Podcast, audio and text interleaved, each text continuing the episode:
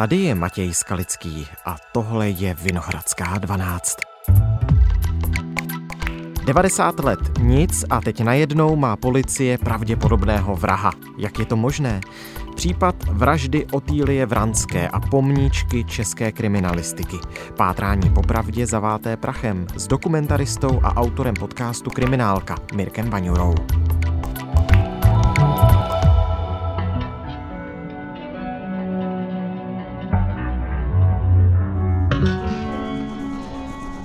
Dnes je pátek, 29. září. Dobrý den, Mirku, vítejte ve Vinohradské 12. Dobrý den, díky za pozvání. Bratislava, Československo, osobní vlak 302 přivezl z Prahy podivné zavazadlo, nikdo se k němu nemá, po jeho otevření je jasné proč, uvnitř je totiž hlava ženy uprostřed páru uřízlých nohou. Kusy těla jsou zabalené do takové bílé látky. Ty kusy, co chybí, to znamená trup a ruce, jsou později toho dne objeveny v rychlíku z Prahy do Košic. Policejní vyšetřovatelé zjistí, že jde o Otýlii Vránskou, slovenskou prostitutku, která žila v Praze. Kdo ji zabil, nemají tušení a tak to zůstane po celých dlouhých 90 let až do roku 2023. My jsme přesvědčeni na základě toho všeho, co jsme vlastně vystudovali, analýza, selský rozum, profesní zkušenost, protože v tom byli zapojeni bývalí policisté, že tím vrahem je rotmistr Pěkný. Jak to, A že teď už víme s velkou pravděpodobností, kdo byl vrahem? Tak eh, musím tedy říct, Matěj, že tohle je vlastně spíš otázka na jednoho z nejlepších eh, historiků, co se týká policie Radka Galaše. Celé nám to převrátil pitevní protokol, který jsme našli. První nebyly seky do hlavy, ty byly vlastně vedeny až proti ležící osobě a hlavně umírající. Příčinou smrti bylo vykrvácení z hluboké řezné rány na hrdle. Prostě, když to řeknu laicky, Otilie Vranská byla podřezána. Ale ten vlastně zatím stojí, za tím zveřejněním, není zatím sám, ale on byl a je takový motor, to je ředitel, současný ředitel eh, Muzea policie České republiky. vlastně dneska, i kdyby ti pachatele žili, tak už s tím stejně nikdo nemůže nic dělat, ale je to výsledek v podstatě, který říká, hele, nikdy, nikdy to nenechávejte ležet jen tak a věnujte se tomu klidně v rámci svého volného času, bádejte, zjišťujte, protože ono pro nás to nebylo jenom... A musím také říct, že my už jsme si o tom s Radkem povídali někdy no před mnoha, mnoha, mnoha lety. Dokonce si myslím, že ten nápad, ale opravdu jsem to s Radkem ještě neprobíral, mu tehdy podsunula naše tehdejší výborná scénáristka, tedy naše kolegyně, nynější hejtmanka středočeského kraje Petra Pecková. Hmm.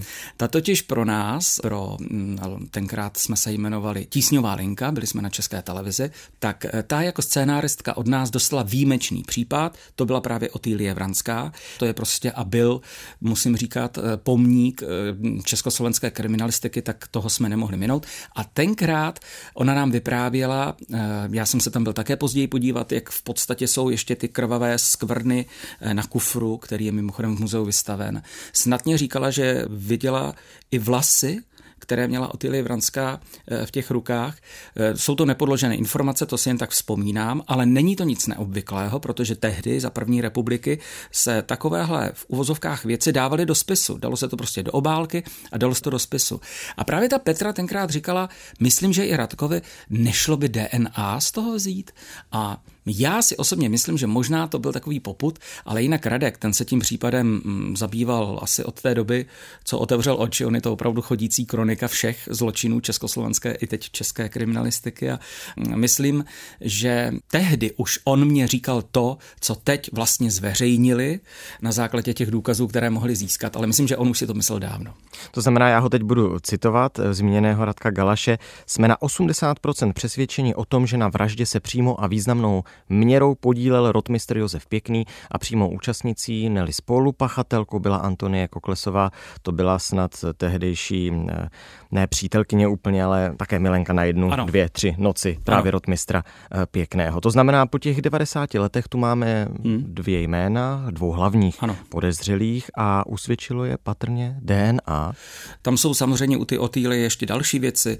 Ten rotmistr měl například byt s vanou, což uh, bylo neobvyklé obvyklé v té době a hned ten byt opustil, aniž by měl náhradní byt například. To všechno mě Radek tenkrát už vyprávěl. Oni měli zmapovanou vlastně tu celou cestu ty Otýlie v podstatě po pěti minutách, takže to všechno už tenkrát mě říkal, teď to vlastně zveřejnil a vrátím se k tomu DNA, to je opravdu čím dál víc, nebo bylo to čím dál víc stěžejní. Podívejte, my máme jeden případ, teď ho budeme zpracovávat do kriminálky, Máme ho, myslím, už i v legendách kriminalistiky, jmenuje se to DNA, odložená spravedlnost a tam tuším po 13 letech eh, středočeští kriminalisté dokázali najít vraha.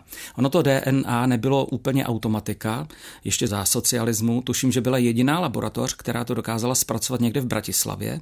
Postupně pak hm, doktor Vaněk a Brouček to začali dělat tady u nás v kriminalistickém ústavu. Bylo to v plenkách, tak to musím říct. Ale je dobře, že už se tenkrát tehdy tedy sbíralo i na začátku 90. let. Tuším, že ten případ, který teď popisuji, je z roku 92. Bylo to ve středočeské obci Klučov a tam byly zavražděny tři ženy, matka a dvě dcery. A stalo se to takzvaným pomníčkem. Policie označuje případy, které nedokázala vyřešit.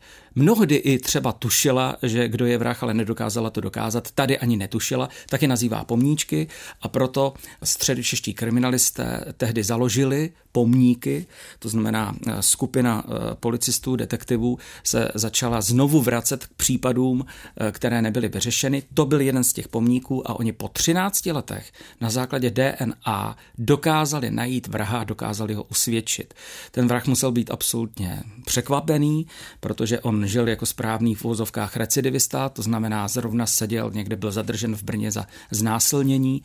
Oni mu tenkrát odebrali DNA a právě proto, že tehdy v tom roce 92 už se DNA odebíralo, začalo se odebírat a to jeho sperma se zmrazilo, protože eh, tam pak eh, nastal, to by popsal pan doktor Vaněk lépe, takový zlom a začalo se to jinak vyhodnocovat, ale protože měli ten důkaz zmražený, tak ho dokázali eh, ponovu vyhodnotit a po 13 letech mu řekli, pane, vy jste vrah.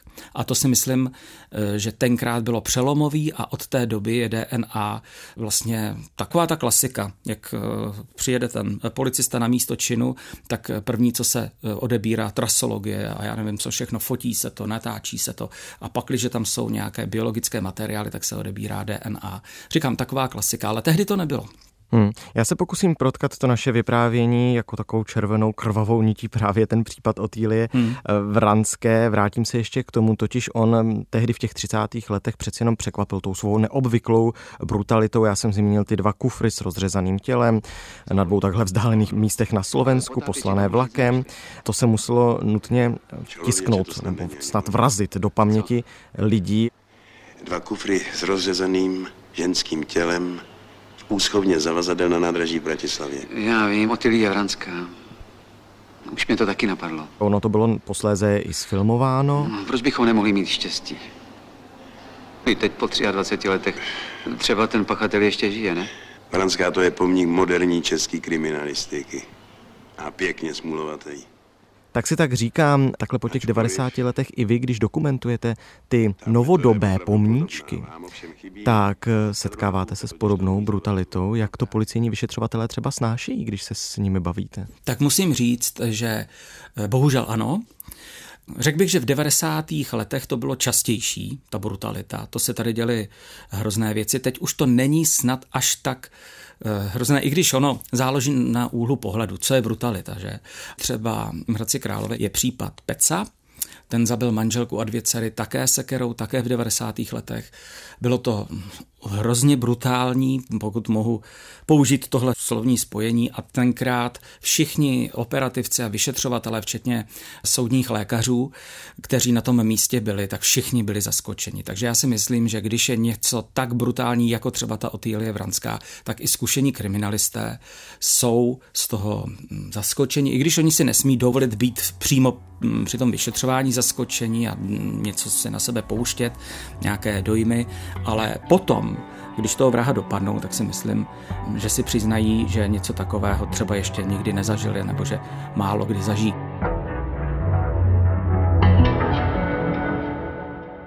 Když se budeme bavit ještě přímo o té vaší práci a o tom i propojení s vraždou Otýlie Vránské, mě by zajímalo, Jaké bývají impulzy k tomu, že policie takový případ po nějaké době otevře, třeba těsně před promlčením, mm-hmm. anebo po 90 letech? Hmm. No, já si myslím, že každý policajt, a teď to říkám na schvál tím slovem, nemá rád pomníčky. Na tom eh, případu Radkovi, pokud vím, pomáhal i Pepa Lotes, bývalý šéf prvního oddělení pražské, tedy Mordparty. Víte, eh, každý policajt, když odchází do důchodu, tak chce mít takzvaný čistý stůl, hmm. nechce mít pomníček. A i když neodchází do důchodu, ale když třeba zrovna není tolik práce, to znamená neřeší se tolik případů, tak vždycky se k těm případům vrací a ono to někdy pomůže, mě říkají, že se na to člověk koukne z jiného úhlu pohledu, najednou v tom spise objeví to, co přehlížel, nebo ho dá přečíst mladšímu kolegovi, ten se na něho zase podívá zase tam něco najde. Proto se k tomu vlastně všichni vracejí. Já si myslím, že my máme zaplať pámbu jednu z nejbezpečnějších zemí na světě a že to je i díky dobré práci policie a že to je i díky právě takovýmhle policajtům, kteří to nehází za hlavu. A v podstatě je to taková čest policejní, aby on měl čistý stůl a aby odhalil i třeba po mnoha letech to, co tenkrát nešlo a systematické řešení pomníčku to má na starosti policejní tým Tempus pod policejním ředitelstvím. Mm, baví se ti lidé i o živých případech? Dokážete se jim podívat eh, pod ruku, jak pracují, nebo jak složité vůbec je dostat se k tomu, abyste dokázal zdokumentovat to, co oni dělají? Hmm. Já Tempus si pamatuju, když ho zakládali. Eh, nynější osazení Tempusu asi neznám, znal jsem dřív. Ty pomníčky, co jsem jmenoval u středočechů, ty vznikly daleko dřív než hmm. Tempus a myslím si, že ani to třeba nemusí tak pojmenovávat, ale že každé krajské ředitelství, protože vraždu, to je závažný zločin, vždycky řeší kraj, krajské ředitelství, takže myslím si, že na každém krajském ředitelství mají něco takového, jako jsou ty pomníčky. Víte, ono to je samozřejmě celkově těžké se eh, dostat k policistovi tak, aby vám uvěřil. My máme takovou zásadu, my vždycky dokumentujeme případy, které nabyly právní moci, jsou odsouzené, přesto už pak nejede vlak, takže my tvrdíme, že tamhle ten pán je vrah na základě toho, co řekl soud. Když to nebylo právní moci, soud řekl, on je vrah, tak my vlastně už pak jenom dokumentujeme, jak k tomu ta policie došla. Já ještě chci trošku vyzvídat, totiž dostáváte i nějaké echo, jezdíte s těmi policisty na ta místa činu, ohledávat je? Funguje to tak, že my děláme takzvané obhlídky, to znamená, že čas od času já navštívím to policejní ředitelství, sedneme si, dáme si kafe a moje otázka zní, je nějaký případ, kterým byste se chtěli pochlubit? To znamená, oni nám nabízí nabízejí případy. Ano, někdy jsou tak eh, zajímavé a známé případy, jako třeba v Brně případ Dahlgren, Jde o 20-letého muže vystupujícího na sociálních sítích pod jménem Kevin Dahlgren. Podle policie je velmi nebezpečný a znepokojení jsou i obyvatele okolních ulic. Jedna z místních žen prozradila, tak, že... Eh, to je pravda, že tam se zeptám já na ten případ. Brutálně zavraždil čtyři příbuzné. Po třech letech si vyslechl trest. Ve dvou a za to se odsuzuje. Výjimečnému trestu odnětí svobody na doživotí. Ale je pravda, že já strašně rád chodím třeba na pivo s některými policisty. Tam se o ničem jiném než o případech nebavíme. Většinou tam slyším případy, které vím, že nemůžeme zpracovat, ale někdy i tam najdeme zajímavý případ a začneme se po něm pídit. To jsou ty starší a když mám štěstí, tak se prostě najde ještě spis, protože je archivován, najdou se k němu materiály. No a člověk, který chodí s policajty na pivo, tak ten určitě ví, že po nějaké hmm. době, když už nejde třeba vyslechnout svědky a není to DNA, tak se musí zvolit i jiné vyšetřovací metody. Které? Víte, ono se čím dál víc a víc prozrazuje. Tak my, když jsme dělali jeden z prvních případů, to byl případ z Hlinska, kde unesli malého kluka hmm. a tehdy eh, tam opravdu velikánskou práci udělali vyjednavači. Ale protože tenkrát to byl, myslím, nějak rusky mluvící člověk nebo s ruským přízvukem telefonoval, myslím, že to byly ty devadesátky a teď eh, ta rodina nevěděla a vůbec policie nevěděla, jestli ten dům někdo nesleduje, tak například vyjednavači, tatínek jel jako pro rohlíky a vyjednavači se schovali do kufru auta. On zacouval do garáže a ty vyjednavači najednou byli v tom domě. A tenkrát jsme probírali, to bylo na začátku třeba, když jsme začínali dokumentovat ty případy, jestli vůbec tohle můžeme říct. A já jsem jim říkal, a proč bychom to nemohli říct? No, protože prozrazujeme policejní taktiku. A tak jsme šli stranou, když jsme to připravovali a pustil jsem jim film Vyjednavač, a tam byly takové detaily v té policejní taktiky. No a oni, když na to koukali, tak říkali, no to je vlastně pravda, tak jsme mohli prozradit, že v podstatě oni se tam nechali navést v kufru auta a když ten únosce vždycky volal, tak oni seděli vedle té maminky, která s ním diskutovala a kreslili ji tuškou na papíru, co má odpovídat. Takového pavouka, do dneška si to pamatuju, ano, ne a tak. Takže to je eh, třeba policejní taktika, která je dneska úplně jasná. Když začali, víme, že každý mobilní telefon se dá odsledovat, tak když to začalo, tak jsme to také jako ze začátku neměli a nesměli ukazovat. Dneska je to úplně běžná věc. Eh, dnes v podstatě první, co ta kriminálka udělá, je, že si zmapuje, nechá si udělat výpis mobilního telefonu a zmapuje si, kde ta oběť se za poslední třeba, já nevím, 24 hodin pohybovala. Je to už tak známá taktika, že prostě už je ve všech seriálech, filmech, že už by bylo hloupé, kdyby my jsme to naopak neříkali, protože by nám to nikdo neuvěřil. Takže jo, jsou určité policejní taktiky, některé jsou známé, některé jsou zase nové a ty my tolik neprozrazujeme, ale víte, Vlastně, když jsme začali tou Otýlí Vranskou, klasická policejní práce při vyšetřování vraždy se v podstatě nemění. Ta byla za první republiky, za Rakouska-Uherska, za sociku i teď a myslím, že ta klasika bude pořád stejná. Vždycky bude hodně záležet na operativě. Je vyšetřovatel, ten má kolem sebe operativu, operativce, to jsou ti detektivové, to je ten Bouše a tak dále. Jo, jo, snažil se, snažil. Já jsem sice panu Boušemu nařídil, aby všechny ty výtečníky přes ty svátky zabásnul, ale tenhle mu asi, asi uklousnu, to jsem nedal nic dělat. Máte... A to si myslím, že ano, dneska se například operativa musí umět samozřejmě pohybovat na internetu, ale eh, aby znala svoje prostředí, aby znala eh, svůj region, Prahu 1 například, tak to si myslím, že na tom to vždycky bude stát. Ale ten otisk jsme přece našli my! Žel bohu, je to hrozné. Prostě to daktyloskopická záhada. Říkáme vám to všechno přísně, důvěrně. To znamená i taková ta klasika, jako jsou daktyloskopie, otisky prstů, ano, balistika. Ano. Se vším tím se setkáváte doteď. Určitě, balistika. Například e, je to třeba nepřímý důkaz, je pachová stopa. Teď zrovna zpracováváme jeden případ a on tvrdil, byl to syn, který zavraždil své rodiče a on tvrdil, že čtyři roky v tom domě už nebyl.